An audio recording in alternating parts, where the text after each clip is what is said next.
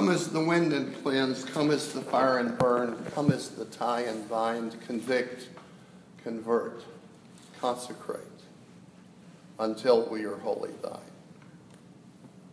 Amen. Amen. Good morning. Here we are on one of these nice spring or summer mornings here in Texas City. And we're reading today's lectionary readings, which began with our ancestors, the tribes of Jacob, being led by Moses through the wilderness on the journey from slavery in Egypt toward freedom in a yet unknown land. A land promised by God to their father Abraham. Memories of their long wilderness trek in ancient Israel's life are prominent throughout the Hebrew scriptures. There are many times, as at the end of today's psalm, Psalm 95, our ancestors seemed ashamed of their behavior amid the hardships and difficulties. The psalmist in 95 imagines God's voice speaking to the people. Harden not your hearts as your forebears did in the wilderness, at Meribah, and on that day at Massah, when they tempted me. They put me to the test, though they had seen my works. Forty years long I detested that generation. Sounds like they're in trouble, doesn't it? Various stories depict our ancestors as a, a motley crew of refugees traveling with no visible resource whatsoever. It was a time of great danger and high anxiety. They came close to losing their trust in Moses, their leader. But above all, they could not sustain their trust in God, to whom Moses' words and their own lives bore witness. Here we are in the middle of Lent. Wilderness stories present a compelling picture of ourselves, as well as a plausible record of our ancestors' experiences with God. Perhaps Ash Wednesday raised our consciousness about the failures of our lives and the absence of a sustained spirituality in our daily tasks.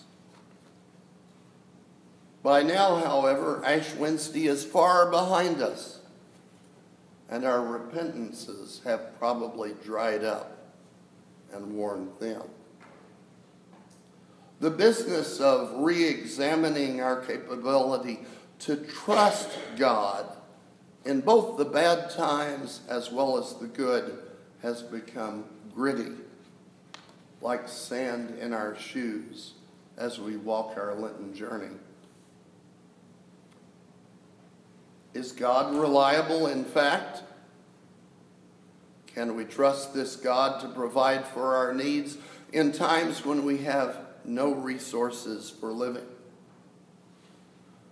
Quite often, the deep questions of our faith and trust in God are urgently and powerfully connected to questions about material realities, the things we need for life, especially when those basic necessities fail us for one reason or another.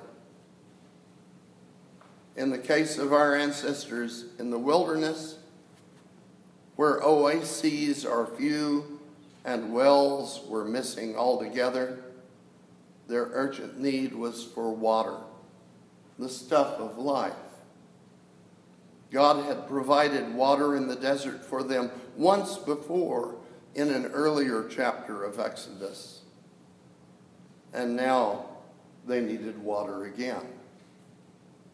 As always, they grumbled and became quarrelsome. Imagine that. Doesn't sound like us at all, does it? What was the matter with Moses and God that they could not and would not repeat the trick with the water. And in this quarrelsome fashion, the traveling refugees articulated the big question of our own, so much milder Lenten journeys. Is the Lord with us or not? They did not want a God who could not deliver the real life giving goods. And neither, of course, do we. Do we? God answered the depths of their anxieties, saying to Moses, Go ahead of the people. I will be in front of you on the rock of Horeb. Strike the rock, and water will come out of it.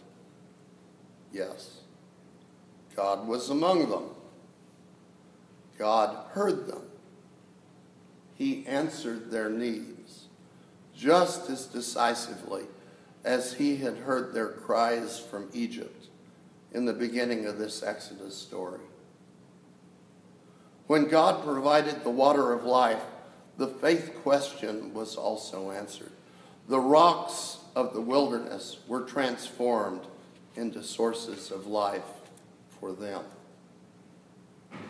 Yes, this God was reliable Subsequent generations saw this episode on the Exodus journey as a sign of God's endless, patient faithfulness in the face of ancient Israel's anxiety and their desperation. The event was also and honestly remembered negatively, as in the previously quoted verses from Psalm 95.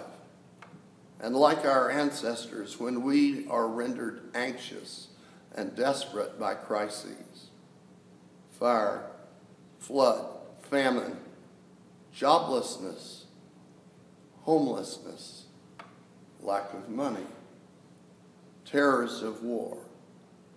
Similarly, we test God by asking Him to respond to our concrete, specific needs.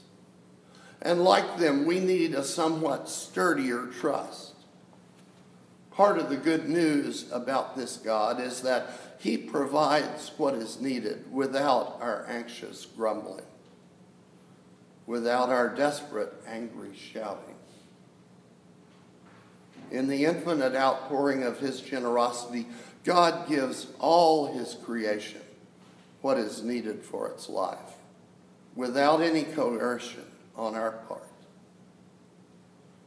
Our hungers, wants, and needs, and whether they get met, are not the measure of God's reliable generosity. The New Testament stories of Jesus are all framed in such a way that this amazing, tried and true, reliable generosity of God is seen in all of Jesus' activities and in the way Jesus lived and died. And in today's gospel reading from John chapter 4, the conversation between Jesus and this nameless woman at the well is an artful picture of this basic claim.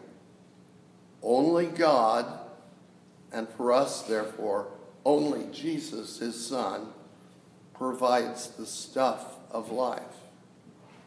And God, who speaks to the woman of Samaria at the well in the heat of the day, is the God who turned the wild, barren desert into livable land for our dusty ancestors' journey, with manna from heaven to eat and water from rocks to drink.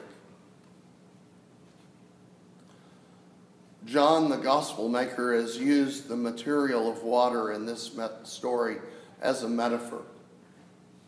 The narrative starts with solid, old, deep well outside the city of Sychar in Samaria.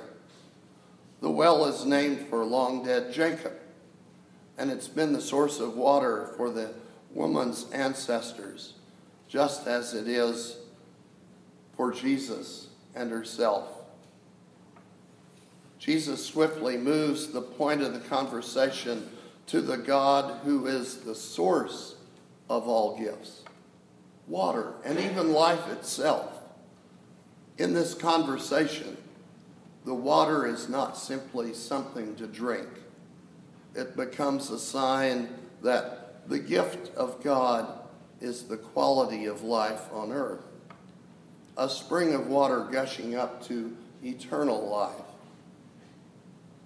Then the narrative moves to focus on the woman.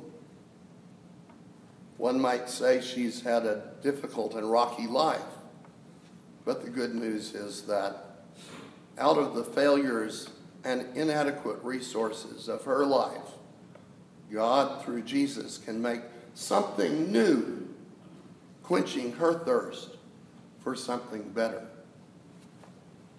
The narrative also moves through this woman's own history to the larger historical context.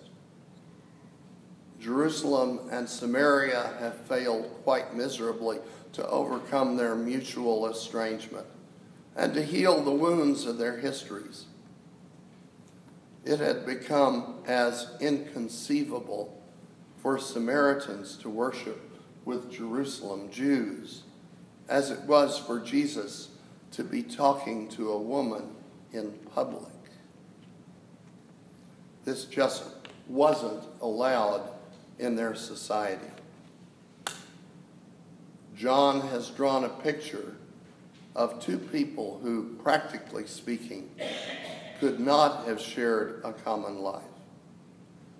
Divided as they were by any number of things history, sin, gender, even geography.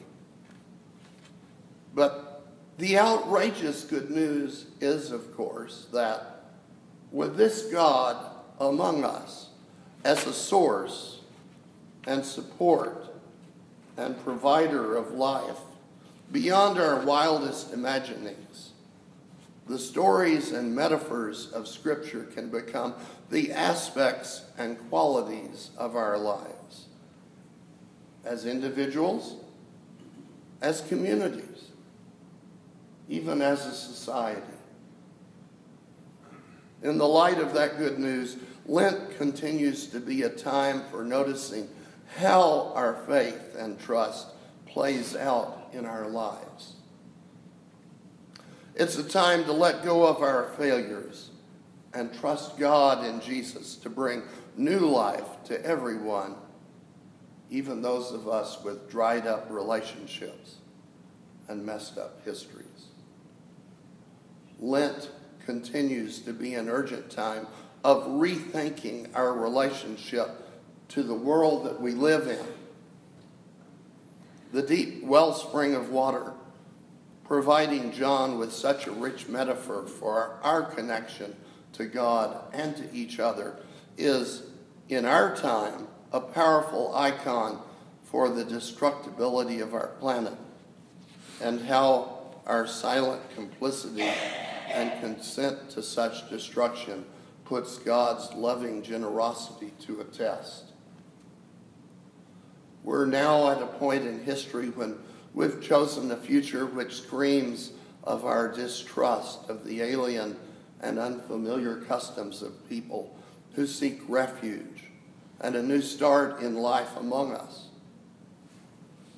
We've elected an administration which seeks safety and isolation rather than embracing and welcoming refugees and providing aid to our brothers abroad. We accept only a few tens of thousands from our neighbors from the south. Isolation is used to beguile us with a simple, innocuous message, putting America first. But they continually seek to divide us by sowing distrust and discontent of anything foreign. They move to restrict our benevolence and shunning our neighbors in need, both within our country and without. they seek to increase our selfishness. Is this what God is calling us to do? Our situation here at St. George's mirrors what is happening on the national level. And we've made similar choices. We can choose to distrust and remain aloof from some in our community, not up to our standards. Or we can accept and welcome those who are in need of the love of God, which we share freely. You have chosen a better path. I pray that we as a country will choose the better path as well and not fall prey to the divisive forces which seek to isolate us and our nation. So I challenge you to think and pray on the generosity of God during our Lent and to pray for our nation and the world. Amen.